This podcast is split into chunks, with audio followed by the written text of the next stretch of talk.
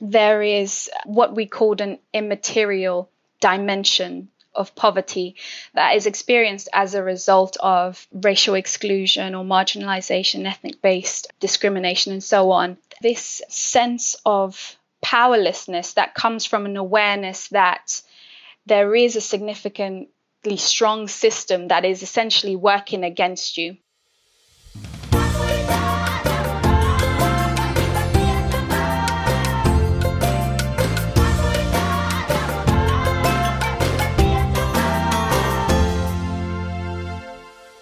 Hello, and welcome to the Evidence for Development podcast, where we explore methods and evidence developed and used in the Global South to shape policy and improve lives. I'm Suzanne Fisher Murray, and I'm your host. If you're interested in research, knowledge exchange, and learning related to international development, then this podcast is for you. Today, we are talking with Anupama Ranawana, Christian Aid's thematic research specialist, because she carried out some research for Christian Aid and we wanted to pick her brain, so to speak, and Ann-Marie Agyeman, Poverty and Inequality Strategic Advisor at Christian Aid. We'll be talking about something called reflexivity, or about being reflexive, while carrying out research, and also about the narrative method. Marie, I'm going to start with you. Um, you've got a really interesting job title, which is Poverty and Inequality Strategic Advisor. Can you tell us what you do at Christian Aid? My role at Christian Aid is Poverty and Inequality Advisor, and this focuses on understanding the ways in which the experience of poverty and inequality shifts around the world and over time, and allowing this to shape how we then respond to it in our programs. Great, thanks. Anu, do you want to tell me a bit about what you do?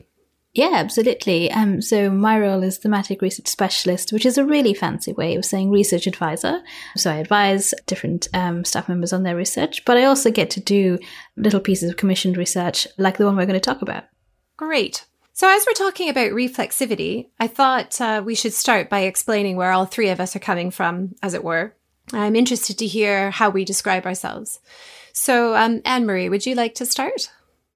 Yes, I identify as a black woman belonging to a Southern African ethnic group or tribe. I'm Christian, and at the moment, I live and work in England. So, those are the key identity markers I would define myself as. Great. Anu, how about you? Thanks, Suzanne. Um, my identity markers are um, I define myself as a, a person from the global south, um, South Asian, based in Scotland, and I suppose very sort of interfaith in my approach to faith. And uh, although from the global south, very much also trained in the West, so holding lots of dualities. So, in that same spirit, I would describe myself first and foremost as a feminist and a mum. I have a dual Canadian and British nationality and am white. I grew up in Toronto, Canada, a large multicultural city, but have lived in England for about 20 years. And in between that, I've lived and worked in France, Japan, Burkina Faso, and in Rwanda, and as a journalist in many countries in West Africa. So clearly, we're all bringing a diversity of international perspectives, which should make for a really interesting discussion. So, I wondered if you could tell me a little bit about the research you've been carrying out for Christian Aid about race, ethnicity, um, color, and poverty. Ann-Marie, if I could start with you, what did your research reveal about how different groups um, understood race and ethnicity? Yeah, sure. So, the common thread that came through from both our literature review and the case studies of the five countries that we did this research with, of those those countries, we had conversations with colleagues in Colombia, Bangladesh, IOPT, Zimbabwe, and Sierra Leone. Um, the overarching idea was that race was kind of this global categorization of people, and it really carried that global framing. While ethnicity seemed to be understood as a way in which these categories are then split, you know, into smaller groups. And then what determines this split can be things like language, common culture, land of origin, and so on. Um, however, I'd quickly add that um, that classification is somewhat simplistic on my part. Um, and the research showed us in a lot of detail that there is a lot of complexity and nuance. But as a starting point, that was the, the common thread that race can be understood in this global experience, so to speak. Ethnicity and color then sort of brings in that nuance and, and, and change across the different contexts. But actually, one of our colleagues in Bangladesh said quite clearly, you know, uh, when thinking about race, it's not as simple as black versus white. Um, there's also I- issues of lighter complexion and darker complexion, which really showed this spectrum of understanding where we needed to situate ourselves. So, whilst there's sort of points of convergence and similarity, there was also a lot of um, detail and complexity to unpack in that. Anu, did you have anything that you wanted to add around what you found around the findings of the research? Um, yeah, I mean, uh, what I would like to add is that one of the things that came out quite beautifully from the research was the importance of paying attention to hard histories, um, by which we mean just how interwoven history is with the present.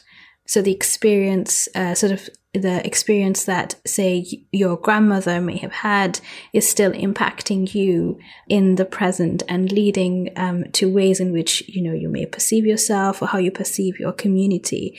And that's something that we saw coming out across the different country contexts that we spoke to. And that um, really speaks to how, um, and we used the word complex, how complex um, it was to navigate this study. Do you have an example of that, where that historical context felt sort of ever present in terms of the way people were defining themselves and thinking about these issues? Uh, yeah, that's a good question. Uh, one uh, good example is in the context of Israel and the occupied occupied Palestinian territories, or IOPT, um, as we say here um, at Christian Aid, where our interviewees uh, talked about how there have been generations um, living in occupied spaces where you might find a grandmother, um, a mother, and uh, young children all living together, all sort of sharing experiences together and then having new experiences. And what that can do is create, so I use a kind of phraseology there, intergenerational trauma. So you're sharing trauma across several years, but then you're also experiencing new forms of trauma and new forms of violence and internalizing that, which means that even when you're partaking of, say, a transitional justice or sort of a, a program for peace building, for example, you're still having to navigate the trauma that you've internalized historically, as well as the trauma that you're facing in the present. These are obviously really sensitive issues and contexts. And I was wondering if you could talk about the approaches you used to discuss those issues with colleagues. For example, I've seen that you use the narrative approach. What is the narrative approach and, and how does it work? Ann-Marie, do you want to maybe um, outline that a bit? Yes, of course. So this was an interesting method for me to use as I hadn't used it previously. And it's a method of research that really invites participants, and in our case, it was our colleagues, into a space of dialogue to really understand how they made sense of these issues of race and ethnicity and color within their context, specifically related to the way that it shapes poverty. And um, the narrative method involves normally asking a single introductory question. And for us, we ask the question how do the terms race, ethnicity, and color resonate in your context? And what other identity related markers carry significant meaning? So, by asking this, we were inviting our colleagues to focus on the particular markers or the particular dynamics that felt most meaningful, most significant to them within their context. So, narrative inquiry really allows the participants to frame the emphasis of the conversation, to take the conversation into new directions, um, and really allows them to have the power to place importance on what is important to them. Thanks. Anu, can you provide an example of how you use the narrative approach? I'm hoping that that that example might sort of illustrate how it might be different from, say, a key informant interview? So, with a key informant interview, you would probably use a set of very structured questions that take the person you're talking through through a particular logical journey where you're unpacking something and you're trying to find a key answer.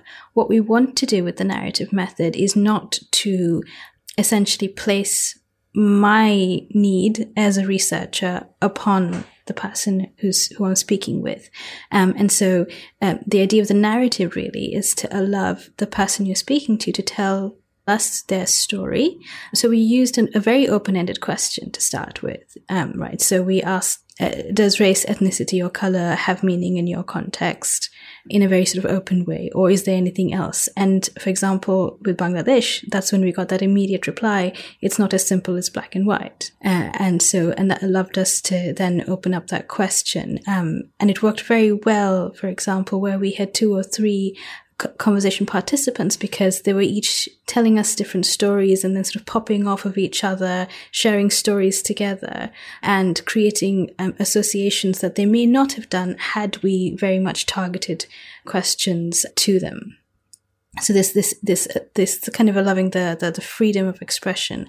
And when you use an open question like that, you also then love the um, interviewee, in a sense, to guide you to the next question. So if they said uh, a certain thing, we would say, Oh, can you talk about, about that a little bit more? So we had a really interesting example there uh, about different terminologies as well that were coming through that we ourselves hadn't found um, in documentary review or even in any sort of the pre conversations that we had had.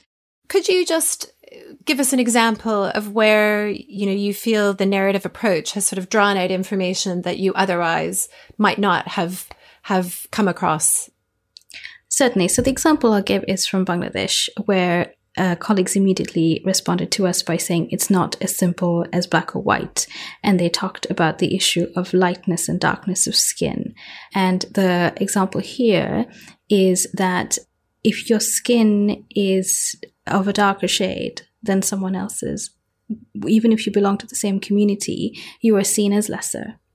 And you internalize that understanding of yourself as lesser um, or as sinful. And that's, of course, connected to issues of caste hierarchy that you find in South Asian communities, particularly, because that's, of course, connected to, uh, for example, the Brahmin understanding that a lighter skin is better. It's less sinful, it's pure, it's good, it's from God.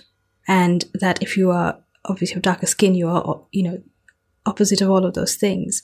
So what our colleagues were talking to us about in terms of lightness and darkness was this idea that especially women who come from uh, rural backgrounds, who also may be from marginalized communities, then internalize all of these different inequalities that, or shall we say, oppressions that society places upon them. And so they have this very complicated identity that even if they are, say, um, able to access a loan as an entrepreneur, they still feel unable to leave behind or to um, have the confidence of someone who has lighter skin. Ann-Marie, you spoke previously about Sierra Leone and issues that came through from the research there on ethno-regionalism. Could you explain a bit more? Um, yeah, sure. So when we had when we started the conversation with our colleagues in Sierra Leone, we were taken into a new direction in that they introduced this term of ethno-regionalism, and ethno-regionalism can be thought of as the way in which different eth- ethnic groups or tribes in close geographical proximity work together to build political power for that particular region or that particular people group. So this was very much uh, sort of happening within the political space rather than filtering into the social space as well. And this was interesting for us because it introduced a plurality to that dynamic and that tension that we didn't necessarily see in that in any of the other case studies. Normally when we have conversations of ethnic groups. We um, look at them sort of as quite individual groups um, and sort of understanding how that leads to marginalization and exclusion. Um, but in Sierra Leone, they were talking about the way that groups kind of work together to to build power over time. And of course, that then determines who is allocated particular resources and who isn't, and therefore experiences poverty as a result. This particular theme was interesting because it drew on how poverty is experienced today, but also there was um, a clear sort of line into history, as Anna was talking about there, about how these dynamics can sort of be traced and rooted back to the colonization of Sierra Leone and how different ethnic groups were used and co opted into having power over each other. And so over time, what has happened is that inequality hasn't been reconciled. And so you see these tensions that are reflected within the political space uh, because ethnic groups want to have that proximity to power. But what was interesting was when we asked colleagues about whether this filtered into the social spaces, they they said no, actually, because people intermarry, and you know, you could be a woman from the Mende tribe and you marry a man from the um, Temnes, for example, but you're still expected to vote according to the ethnic group that you belong to. So it's very interesting to um, explore that and see its relationship to poverty within Sierra Leone. Yeah, fascinating. Really, really interesting. I mean, I know also from from my time uh, working in Rwanda that also some of these categories and groups might have existed before colonial times, but then became more entrenched um, during it. So it, you know, it, it's again this this idea of you know history and about how these maybe some of these groupings and and identity markers became more fixed um, over time, which is really interesting. So through this research process, you also used a sort of a reflexive practice. And reflexivity involves, as far as I understand it, examining how knowledge is produced. So both the research and the communities they research so that researchers are more aware of their own positions and how they're situated within the process of, of knowledge production. So I don't know if you'll agree with this, but I tried to sort of think about a way of describing reflexive practice in, in a sort of a simple way. And it felt to me that it might be about seeing the researcher as like a photographer or something that has brought uh, certain knowledge into focus or certain knowledge into the spotlight and left other knowledge out. But as part of that process, the photographer is also turning the camera onto themselves. So the person behind the camera taking the picture. Annie, why is situating the researcher within the research process so important, do you think? Can you explain what reflexivity is? Um, yeah, it's important to um, situate and really understand the researcher in the process because of one um, really important word, which is power. Research can be very extractive. You know, quite often you go into a situation and you're having a conversation, you're taking someone's knowledge um, and then turning it into, in a way, your own. But as a researcher, you have to realize that you also don't go into any situation impartial. You bring with you who you are, um, what your trainings are, what your prejudices are, what your biases are, and so on. So when we opened up by talking about positionality, that was really important to realize that when I'm listening to a story, I'm listening to it with all of the different identities that I hold. And that's how I understand something. And therefore, it's difficult to, to take yourself away from what you're hearing or what you're experiencing. So even as a, when a photographer, I suppose, sets up their camera and they're looking at a particular, you know, say you want to take a photograph of a bird, you want a particular angle.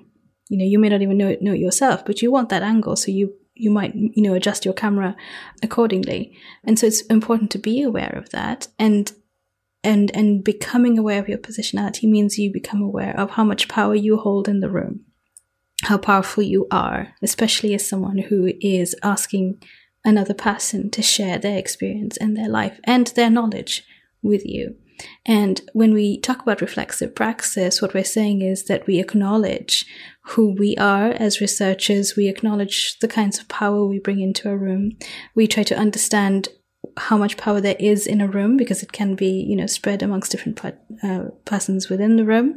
Um, and you also then um, put yourself through a process of not only um, collecting research or collecting knowledge, but allowing the knowledge to transform you, to affect you, and to think through ways in which it might change, you know, your mind about something, the ways in which it can affect you. So that's really what um, we mean by a reflexive praxis.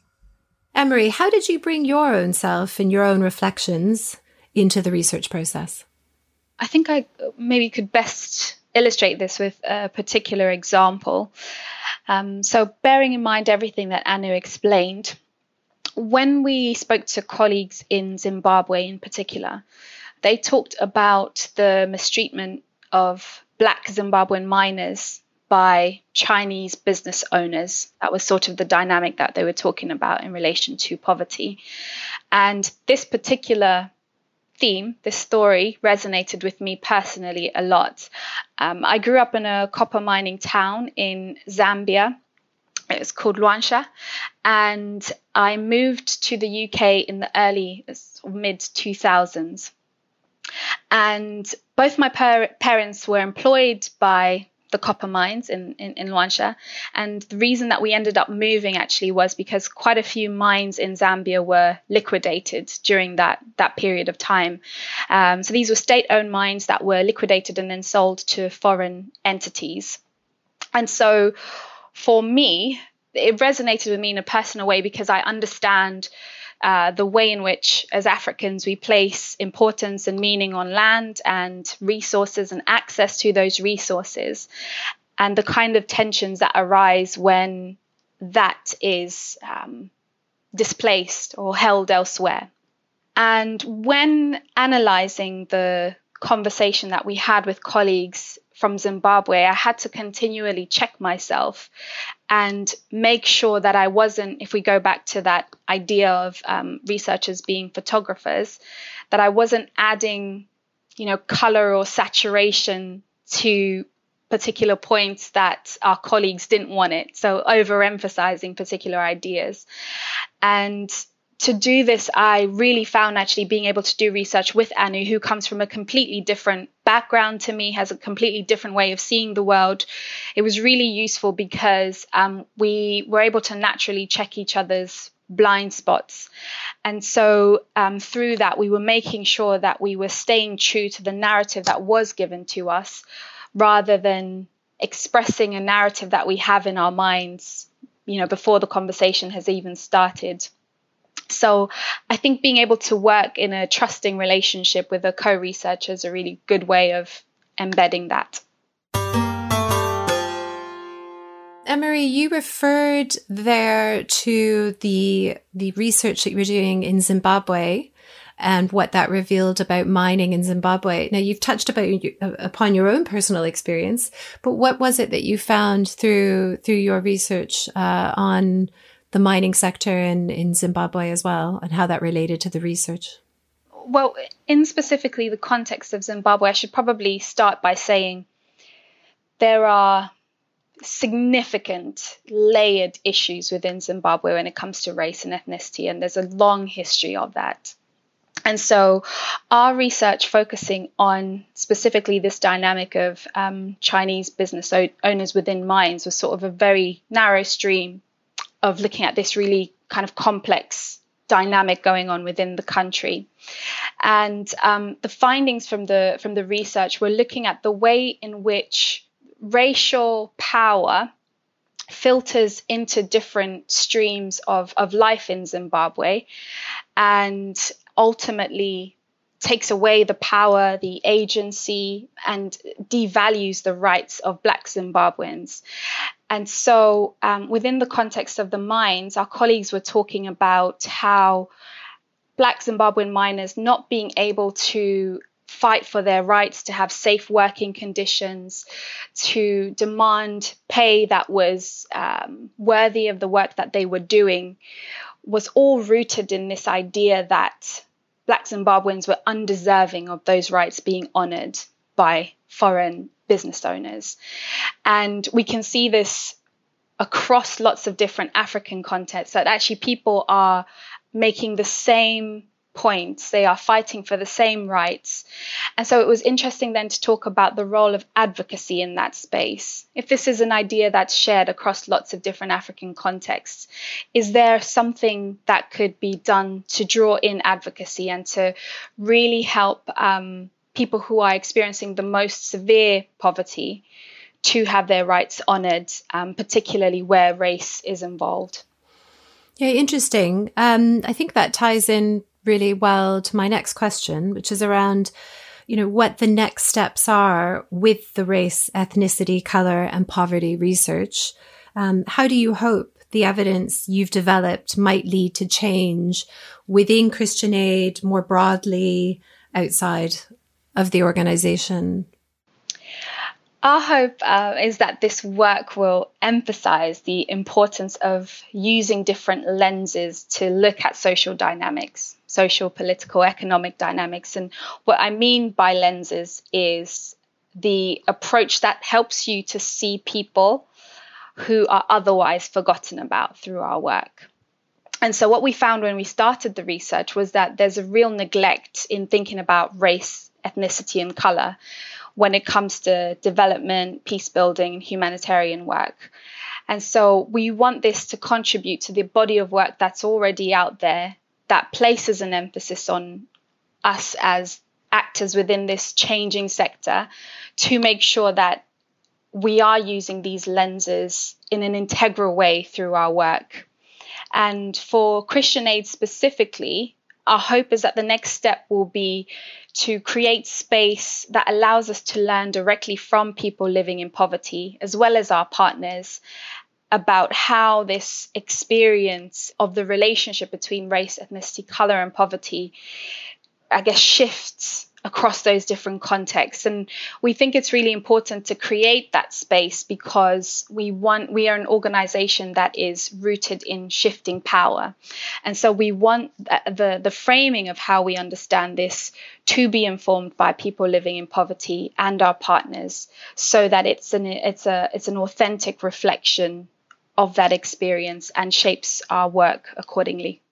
So you've done this research and you now know that the issues of, of poverty are closely rooted to issues of race and ethnicity and the way those things interrelate. Obviously, the way they interrelate is different within different historical and, and, cultural contexts, but you know that those, those things are all interrelating.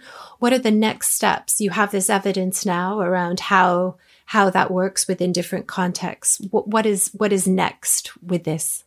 Thanks, Suzanne. Um, the practical next steps is sharing the research in different ways. Um, so, uh, primarily by sharing the research with different uh, country teams um, and different departments in Christian aid, and then having um, sort of dialogues with teams and, and, departments to understand their feedbacks and their reactions to what was shared, um, whether it mirrors uh, what's happening in other spaces, um, what other conversations does it open up.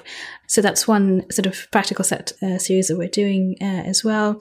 And the next other step uh, from a research perspective is to have a next phase of research. In our study, we spoke only to Christian colleagues, so we're hoping to have a next phase of research where we're talking to the communities um, that Christian works with to go through the same sort of narrative process with our partners um, and communities.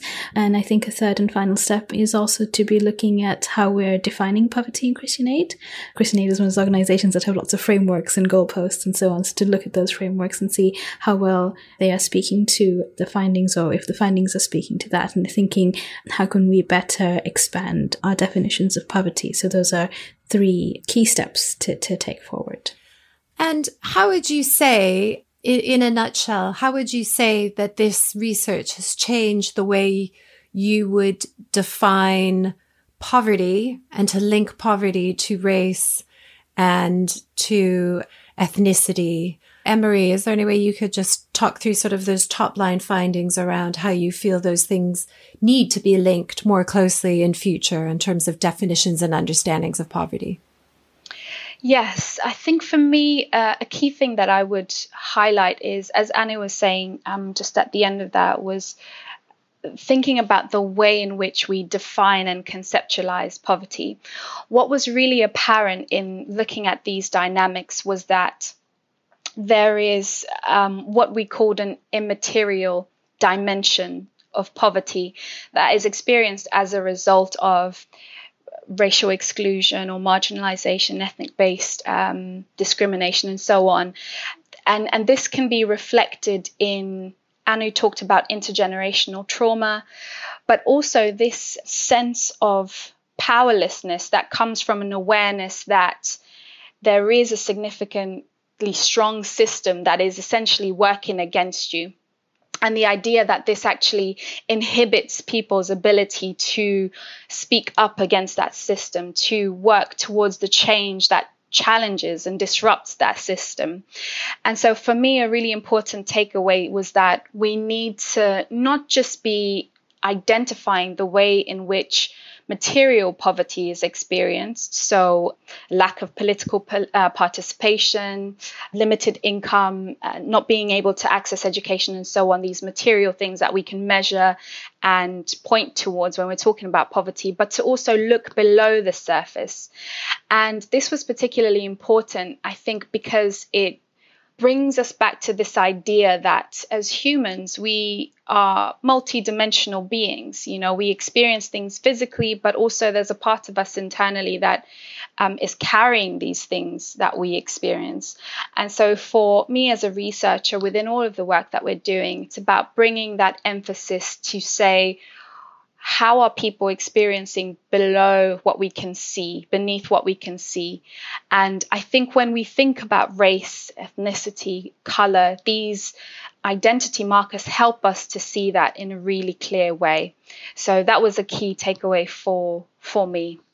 That's fascinating. That's really, really interesting. Um, so, as my final question, how would you say that the research process that you've just been through how has it changed you or your perspectives along the way, either personally or, or professionally? Anu?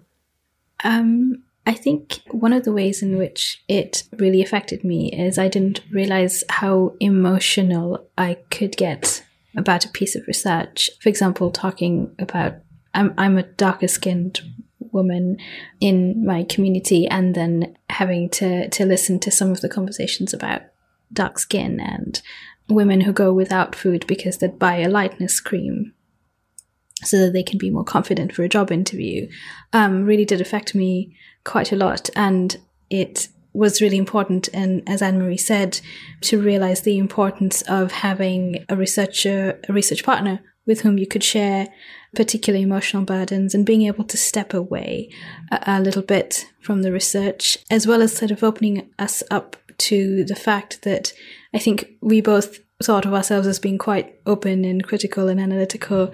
So we had a sense of sense of arrogance. But then when you have when you're listening to colleagues and they're telling you certain stories that you may not have you know thought of, for example, in IOPT, there's a very sad story about the group of Ethiopian Jews who are experiencing violence not only because they're seen as Palestinian because they have black skin, but at the same time they're not treated well by the Palestinian community because they're from the Jewish community. So that so those are you know there's absolutely something that we didn't we weren't really prepared that we would hear, even with all of the work that we did. And so um, I think that was the thing as well to be to to a love for um, research to take you to places that you wouldn't go, and to, to I started keeping a diary um, with this research to write down my reflections in the day and to make sure that Ann-Marie and I were in conversation as much as possible. So that's what I learned about um, with this piece of research. Oh, thank you for sharing that. Are you still keeping up the diary? Yes, I'm still keeping up the diary. Oh, good. It's always always a good thing, isn't it? Really, something I keep trying to do, trying and failing, but I will continue to try and fail. And Ann-Marie, how about you? How did you feel it it it changed you this process, either either personally or, or professionally? Um, I think that actually um, a really important thing, and actually it straddles sort of the professional and personal lines for me, was this reminder of remaining sensitive to the lived experience of people in poverty because I think that sometimes in the work that we do, it's very easy to become focused on the theory and the frameworks and this kind of way of explaining things. And that creates a bit of a disconnect between us and the lived experience. And so for me, it was a really good reminder that any work against poverty really primarily is about a transformation of hearts and minds because that's what leads to this sort of collective work that we are that we are doing that then results in um, change for people living in poverty. And so for me the way in which we change hearts and minds is by keeping our own hearts tender to those experiences so that when we hear about a story you know we just don't read over it like it's another you know item in, in the news that we really allow our hearts to connect with that and let it shape the way that we respond and, and and the level of emotion we put into response. And i think it's about reclaiming that emotion back into social sciences because you know for so long it's been discouraged that you have to just kind of be this blank slate. But I think that when we allow ourselves to connect with those stories, they not just shape our work in a really meaningful way, but they change us as well as an individual. And that's what I would say it allowed me to do to reconnect with that part of me that you know is is human and and finds this work meaningful and um, remains hopeful in in many ways.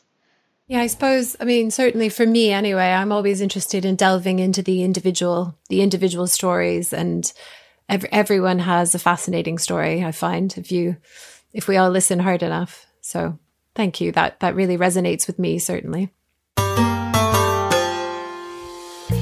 I hope you've enjoyed this episode of the Evidence for Development podcast. Thanks so much for listening. If you'd like to find out more about any of the research we've discussed, please check the episode notes for more information and links.